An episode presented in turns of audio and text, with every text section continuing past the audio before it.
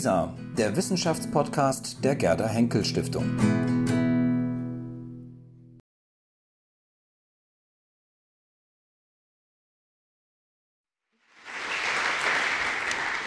Ja, vielen Dank für die ähm, Einführung und ähm, ich möchte beginnen mit einigen Positionierungen. Zunächst einmal, äh, was die, die mich kennen, schon wissen, ich bin keine Alexander von Humboldt-Expertin. Das heißt, äh, mein Blick ist geprägt ähm, von, ähm, äh, als jemand, der nicht nur aus der Sozial- und Kulturanthropologie kommen, sich mit Wissenspraktiken und Wissensformen auseinandersetzt, sondern auch ähm, als jemand, ohne dass ich jetzt Bibliothekarin bin, die eine Einrichtung leitet, die eine große Bibliothek hat. Äh, das Iberoamerikanische Institut hat die zweitweltgrößte Bibliothek zu Lateinamerika und der Karibik. Und die, das Iberoamerikanische Institut, wie ja alle Berliner wahrscheinlich wissen, ist Teil der Stiftung Preußischer Kulturbesitz, die ja sozusagen so eine ganze Infrastruktur des Wissens ist mit Museen, Archiven. Ähm, und ähm, ich bin da jetzt in vielen Prozessen involviert, wo es auch immer darum geht, äh, nicht nur, was heißt die digitale Transformation, sondern ähm, wie gehen wir auch international und transdisziplinär mit diesen Sammlungen um.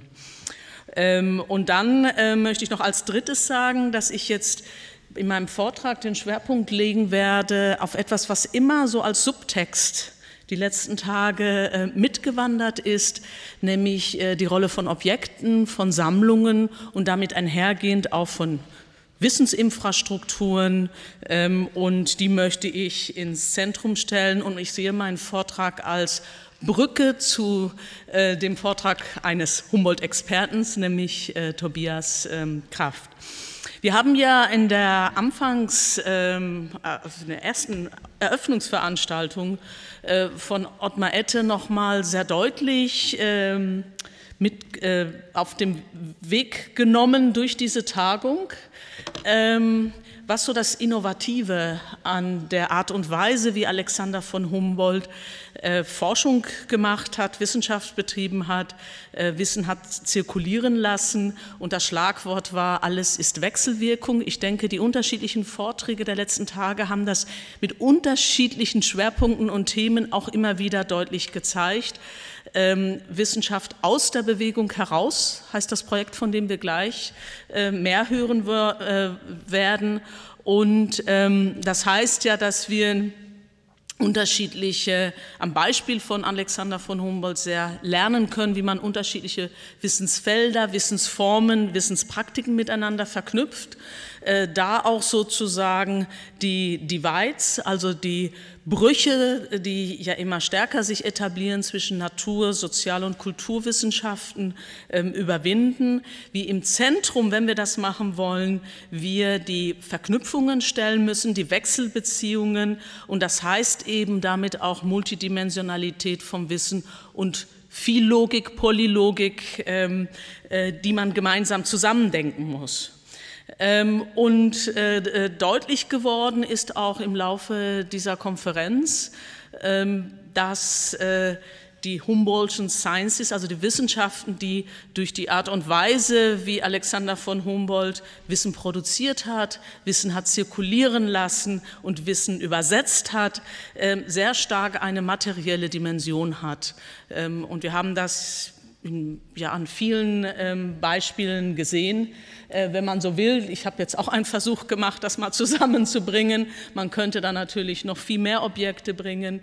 Ähm, ist ähm, ein Merkmal der Humboldtschen Wissens, äh, Wissenschaften, also dieses Versuches, unterschiedliche Felder, Praktiken und Logiken miteinander zusammenzubringen, dass man eben auch die Materialität und Immaterialität vom Wissen ins Zentrum stellt. Und am Beispiel von Alexander von Humboldt, das ist etwas, was wir bislang nur immer am Rande erwähnt haben, sieht man auch, dass diese Objekte und Medien ähm, in interaktiven Kontexten entstanden sind. Ähm, also nicht nur interaktive Kontexte zwischen der humanen und der nicht humanen Sphäre, sondern auch zwischen unterschiedlichen Akteuren. Ähm, und äh, das Bild äh, des Projektes, schon eine kleine Einführung in das Projekt, von dem wir gleich hören werden, zeigt das. Das zeigt die Wanderbewegung.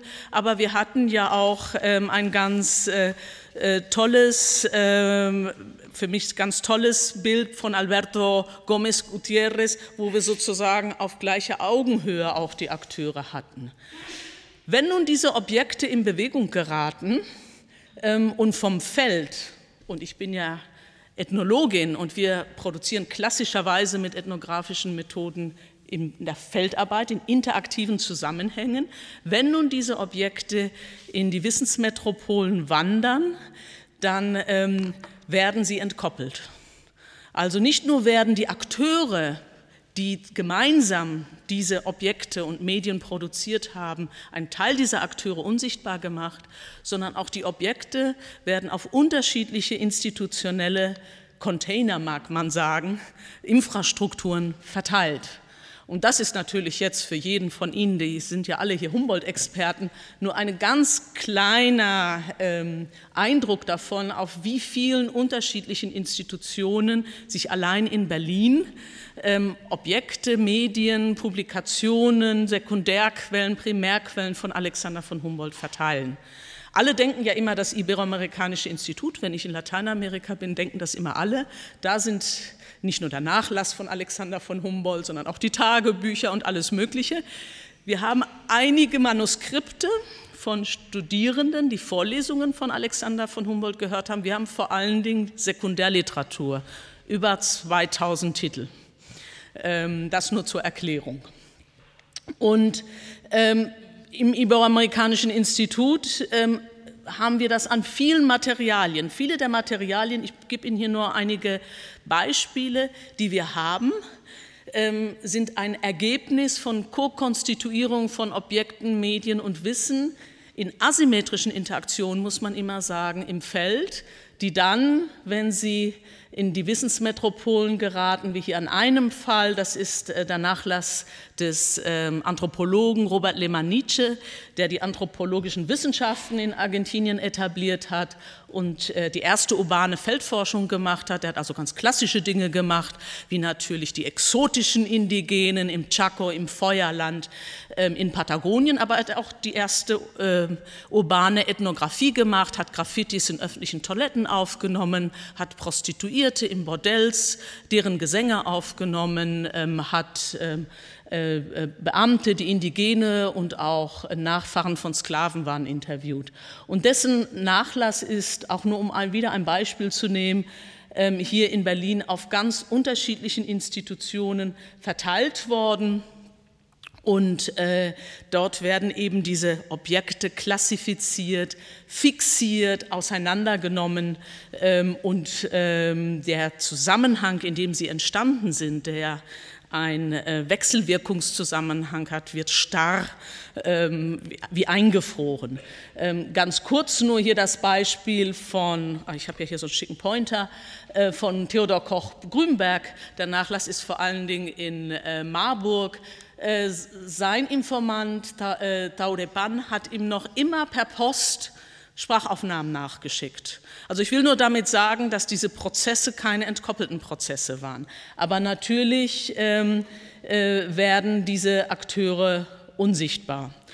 Und das bringt mich jetzt zu meinem äh, zweiten ähm, Punkt, dass wir ähm, uns vielleicht ganz kurz noch mal damit auseinandersetzen, was, die, äh, was ein Archiv ausmacht, ein Archiv im abstrakten Foucault'schen Sinne, was ist die Logik des ähm, Archivs? Und wenn ich von Archiv spreche, dann meine ich äh, Archive im eigentlichen Sinne, aber auch Bibliotheken und Museen, aber auch zum Beispiel so etwas wie ein botanischer Garten oder ein Zoo, die ja auch materialisierte Systematisierungen äh, vom Wissen sind. Es ist eine zentrale Institution für die Produktion, die Zirkulation, die Bewahrung und zur Verfügungmachung vom Wissen. Es ist ein physischer Ort, noch oder wahrscheinlich weiterhin ist es ein physischer Ort, eine stabile Wissensinfrastruktur, die sich durch Prozesse und Praktiken des Sammelns, der Klassifikation, des Speicherns und der Konservierens von, Konservierung von Objekten auszeichnet. Und Ziel des Archivs ist es, Komplexität zu organisieren und zu ordnen.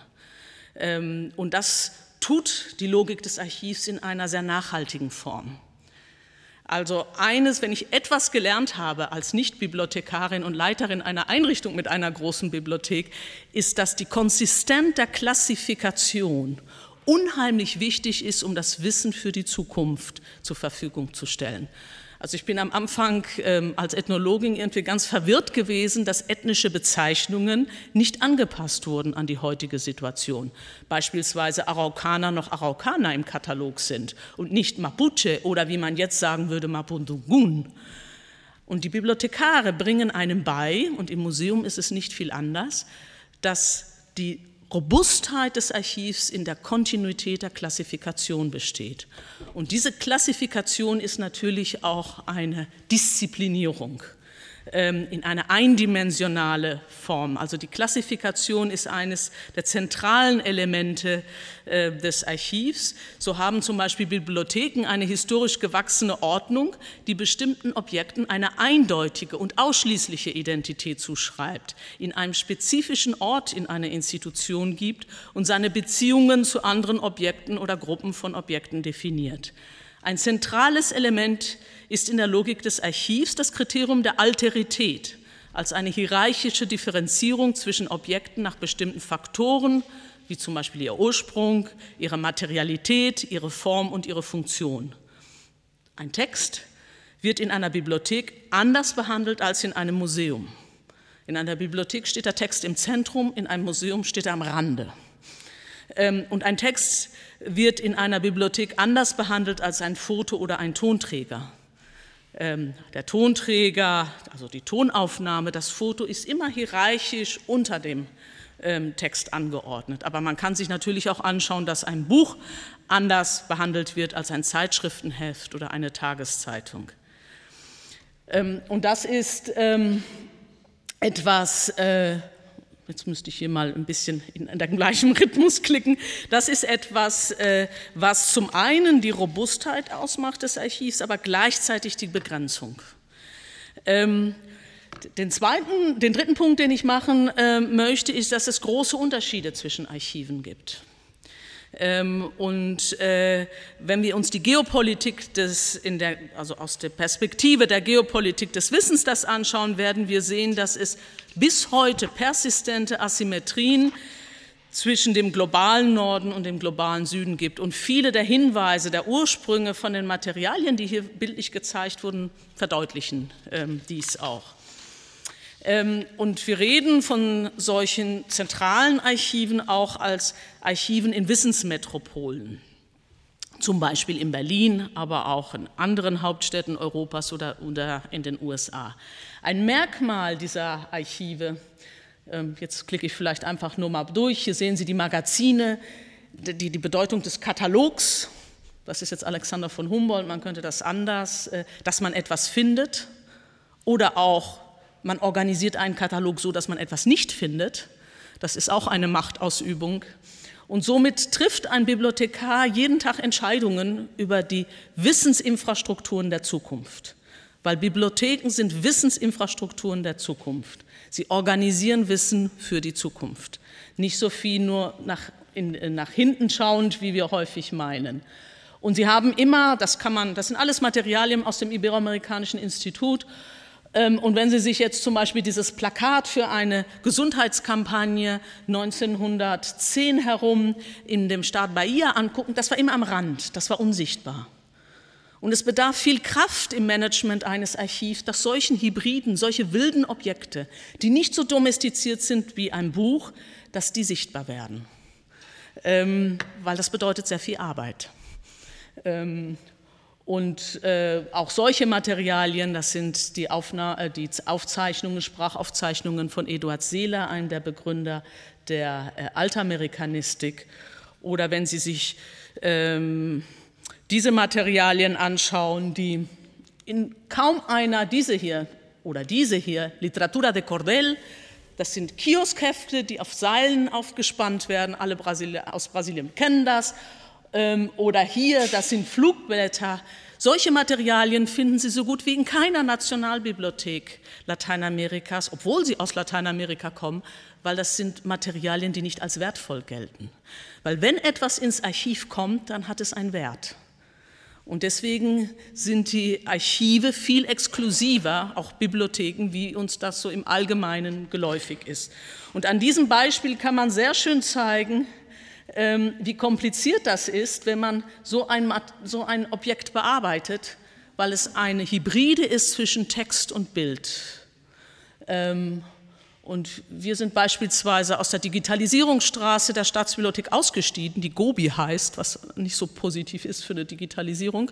Ähm, aber das nur am Rande, weil zu der Zeit die Systematik, die dort vorhanden war, es nicht erlaubte, beides zu klassifizieren auf der gleichen symmetrischen Ebene, also Image und Text.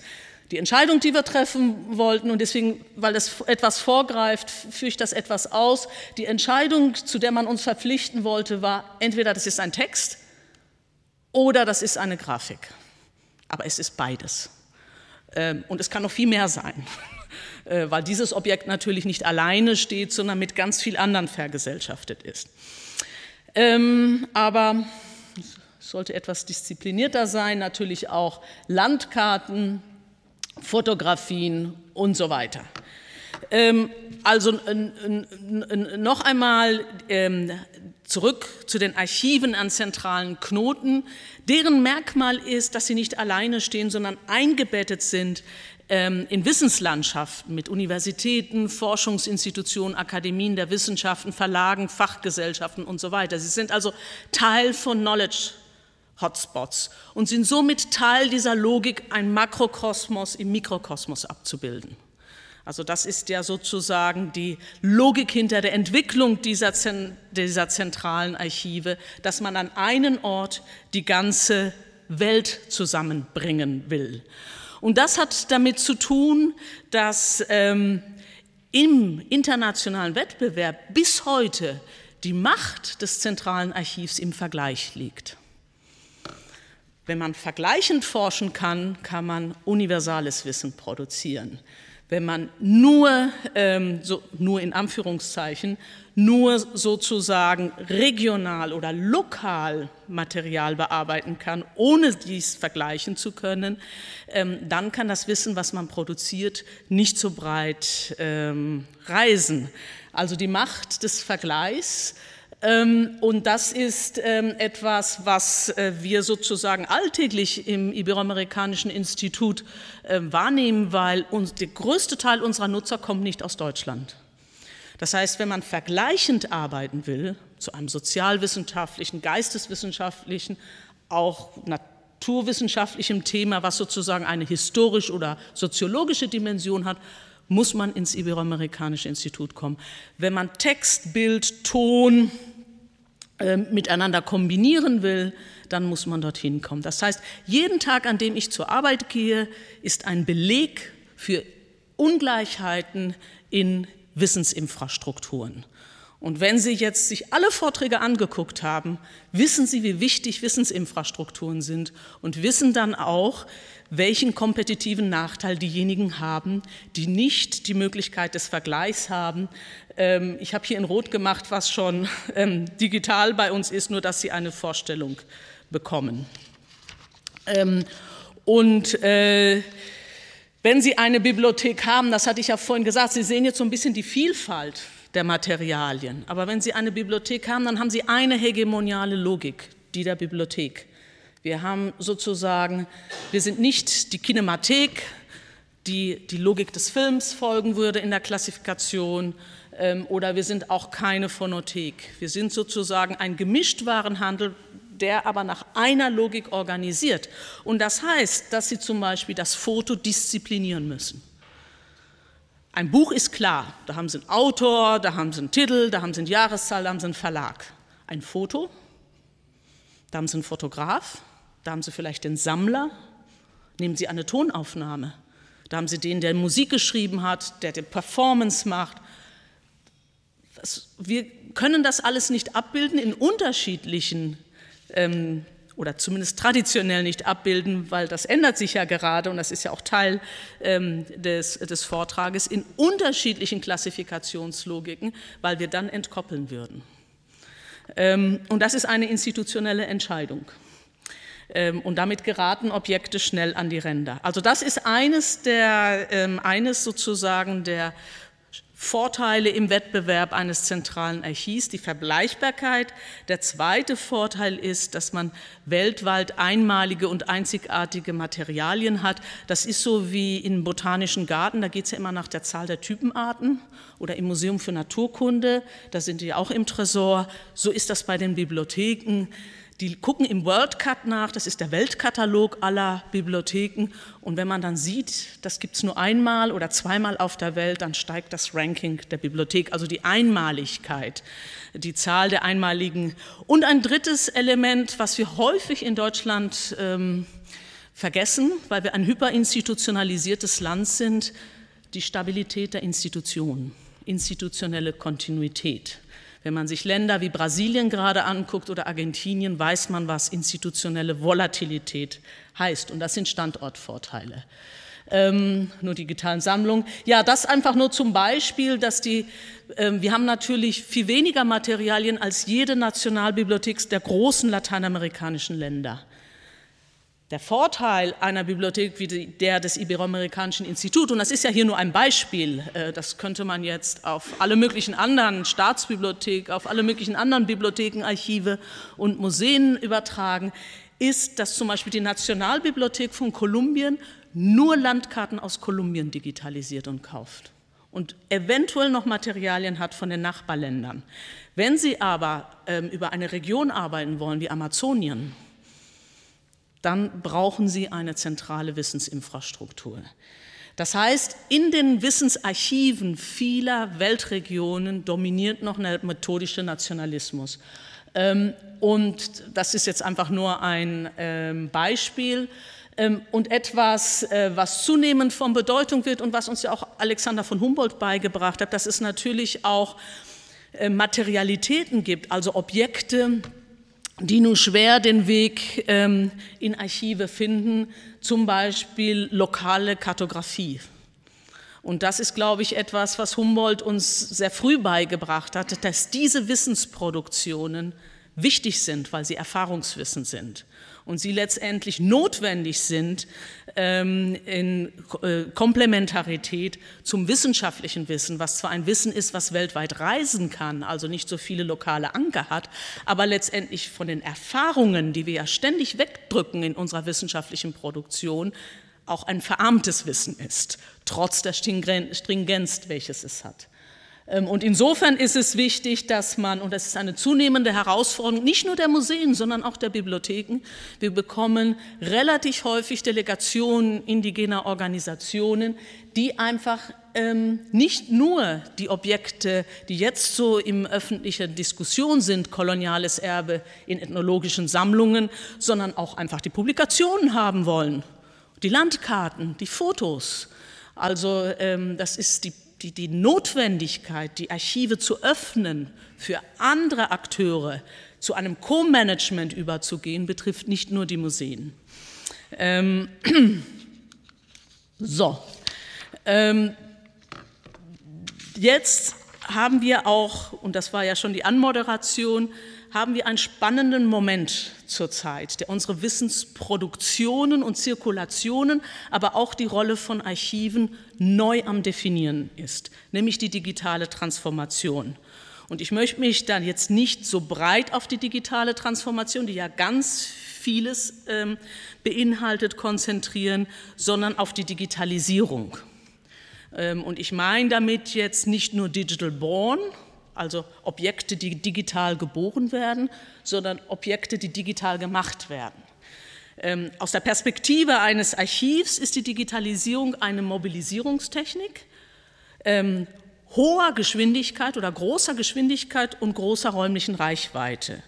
Sie ermöglicht damit, und das macht sie für mich so spannend aus der Perspektive ähm, der Wissensproduktion und Zirkulation, wie sie Alexander von Humboldt geprägt hat. Sie ermöglicht grenzüberschreitende Bewegungen von Objekten, Das heißt, ähm, sie ermöglicht es, disziplinäre, institutionelle, räumliche Einschließungen und Einordnungen von Objekten durchlässiger zu machen.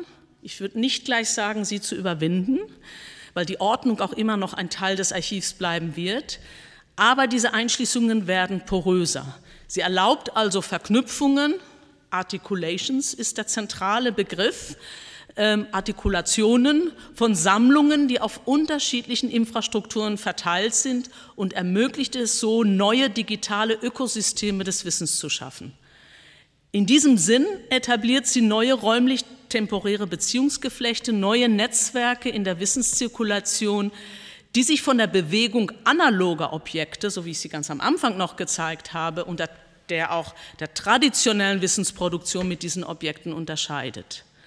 Ähm, und ein weiterer wichtiger Punkt ist, dass sie ähm, fördert, wenn das auch kein einfacher Weg ist, die Verknüpfung von unterschiedlichen Wissensinfrastrukturen.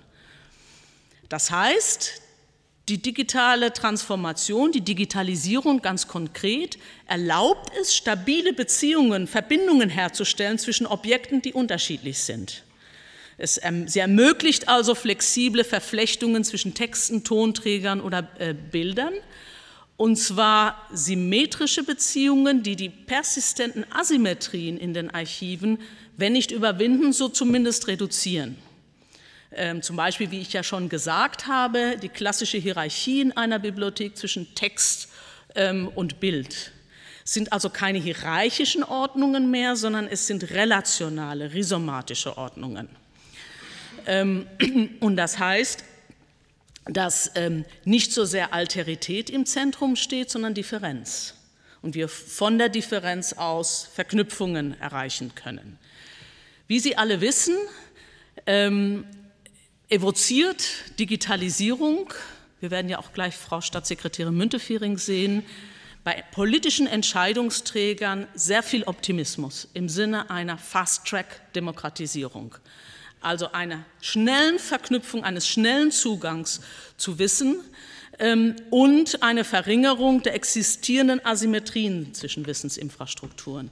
Wissensinfrastrukturen sind seit einigen Jahren nicht nur innerhalb der EU, also bei Horizon 2020, sondern auch im Rahmen der UN, äh, bei den Sustainable Development Goals von 2015 haben die an Bedeutung gewonnen. Also international hat man gemerkt, dass Infrastrukturen und das wird so allgemein gefasst, von Bedeutung sind. Die Infrastrukturen, ich gucke jetzt hier, weil er hier saß, die Hans-Joachim Schellenhuber ähm, aufgebaut hat, die sind immer schon wichtig gewesen in den letzten 30 Jahren, weil sie mit einem allgemeinen Problem zusammenhängen, Klimawandel. Die großen Umweltagenten haben Infrastrukturen international verknüpft. Aber die Infra Wissensinfrastrukturen, die uns eher näher liegen, die sind sehr fragmentiert und ähm, ähm entkoppelt. Also ist sozusagen eine dominante Vision vieler Entscheidungsträger, die einen direkt fragen, wieso brauchen Sie denn jetzt eigentlich noch eine, so viel Geld, um analoges Material zu kaufen? Äh, wieso brauchen Sie eigentlich Magazinflächen? Das sind alles Fragen, die wir auch als Stiftung bekommen. Also da ist ein unheimlicher Optimismus, dass ähm, in naher Zukunft die analogen ähm, Objekte durch digitale ersetzt werden, was eben deutlich den Wissenszugang verbessern äh, wird. Was nicht berücksichtigt wird, und für mich ist das eigentlich ganz spannend, weil es Brüche produziert, die uns zum Nachdenken ähm, anregen, dass es kein dass es kein äh, linearer Prozess ist. Es gibt keine lineare Ab Ablösung des Digitalen ähm, dass das Digitale das Analoge ablöst. Vielmehr erleben wir auch in einer Struktur wie einer Bibliothek eine Koexistenz von analogen und digitalen Praktiken, Prozessen und Instrumenten. Es, ist, gibt also nur einen partiellen äh, Ersatz, das sehen wir ja selbst bei unseren, kann man ja hier im Raum sehen, bei unserer eigenen Wissensproduktion. Einige haben Notebooks, andere schreiben noch auf Papier, andere auf dem ähm, Handy und wir meistens kombinieren wir all dies. Also es gibt einen partiellen Ersatz, unvollständige Verschiebungen. Es gibt, eine, wenn man so will, eine Koexistenz unterschiedlicher Materialitäten. Es handelt sich also nicht um eine einfache Substitution, sondern es existiert ein hoher Grad an Hybridität, ähm, wie es eigentlich normal ist in den technologischen Übergängen. Die Digitalisierung verändert die Organisation der Archive. Wie wir schon gehört haben, macht sie ähm, nicht nur die Zuschreibungen der Objekte, die Positionierungen der Objekte poröser. Sie modifiziert und transformiert auch die traditionellen Strategien der Manipulation, der Verwaltung von Objekten, also das Objektmanagement. Ähm, und das hatte ich ja ähm, schon gesagt. Das Objekt erhält durch die Digitalisierung neue Qualitäten wie eine größere Konnektivität und die Möglichkeit, Informationen anzureichern. Ähm, also, ähm, wie ich es, ähm, wie schon in der Anmoderation gesagt wurde, interaktiv Informationen äh, zu dem Objekt in Zusammenarbeit mit den Wissenschaftlern einzubringen. Aber es gibt auch eine Reihe von Risiken. Es gibt nicht nur Gewinne, es gibt eine ganze Reihe von Verluste, zum Beispiel der Verlust der haptischen Erfahrung. Also wir lesen zwar jetzt mit dem Finger, aber wir können noch nicht die Objekte, ich denke, das wird in Zukunft sich noch ändern, wir können noch nicht die Objekte sinnlich ähm, erfahren. Ähm, es, es, es, entstehen neue Hierarchien durch diese, es gibt eine digitale Blindheit. Was nicht im Netz ist, existiert nicht. Ähm, was ähm, nicht, es nicht schafft, das Objekt, was es nicht schafft, äh, digital sichtbar, also virtuell sichtbar zu werden, ist ein wertloses ähm, Objekt. Und dieser Übergang produziert in den Archiven eine große Ambivalenz und eine große Unsicherheit weil normalerweise Bibliothekare sich sehen als Service Provider die also ein Objekt dem Nutzer rüberschieben.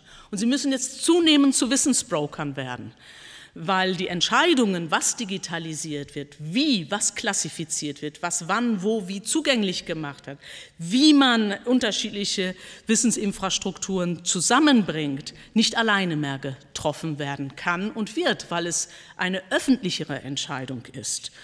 Die äh, Digitalisierung ist als Kernaufgabe zu den Archiven gekommen, aber eigentlich, wenn man sich alle öffentlichen Strukturen anguckt, ist nicht mehr Geld dafür gegeben worden und auch nicht mehr Personal. Wenn man also vergleicht, und wir haben das gemacht in einem Projekt, wo die Digitalisierung in Bibliotheken ist, ist sie häufig an den Rändern. Ähm, nämlich äh, und die Angst des Kontrollverlustes ähm, mit der, über die Objekte, die Angst vor einem digitalen Extraktivismus, das heißt der Entleerung der Archive, etwas, was ich häufig gefragt werde. Wieso präsentiert ihr eure Objekte mit den vier Metadatensystemen? Damit kann ja die ganze Welt das nutzen. Ähm, ist eine Angst, die sehr fest sitzt. Free Open Access is not free for the institutions. Das heißt, mit der digitalen Transformation, ähm, und damit ähm, ende ich, müssen sich Archive neu positionieren. Ähm, und äh, wie sie haben immer mehr die Rolle von Netzwerken ähm, und gar nicht mehr so sehr die Rolle von ähm, Depots. Das wird besonders deutlich, wenn man in der internationalen Kooperation unterschiedliche Wissensinformationsstrukturen zusammenbringen will und dies auf symmetrische Weise tun will. Dann muss man dezentrieren und aus der Differenz herausgehen, sehen, wie man die Schnittstellen organisieren kann, um die digitale Transformation für die neuen Wissensflüsse zu nutzen. Und das sind Aushandlungsräume, die gekennzeichnet sind durch Wechselbeziehungen, durch Offenheit, wenn ich mit einer geschlossenen Vorstellung in eine internationale digitale Kooperation gehe, stoße ich mich an den Entkopplung, an den Differenzen. Oder ich organisiere es hegemonial, wie es die meisten Bibliotheken der USA tun, wenn es um lateinamerikanische Materialien geht. Also Offenheit, Wechselbeziehungen, Verknüpfungen zwischen Kultur und Natur, ein Punkt, den ich jetzt nicht deutlich machen konnte. Ich kann durch die digitale Transformation und semantische Suchsysteme natürlich aus unterschiedlichen Wissensinfrastrukturen unterschiedliche Objekte zusammenbringen. Und das ähm, sehe ich als eine immense Chance, ähm, wenn wir diese Logik verinnerlichen, um die Wissenschaft, so wie sie Alexander von Humboldt uns auch vorgelebt hat, in eine andere, sozusagen in eine Zukunft hineinzubringen und damit eben auch die Universitäten, die ja noch weitaus verschlossener sind, ähm, aufzubrechen, wo dieses Wissen eben sehr stark disziplinär organisiert ist. Vielen Dank und Entschuldigung wegen der Zeit.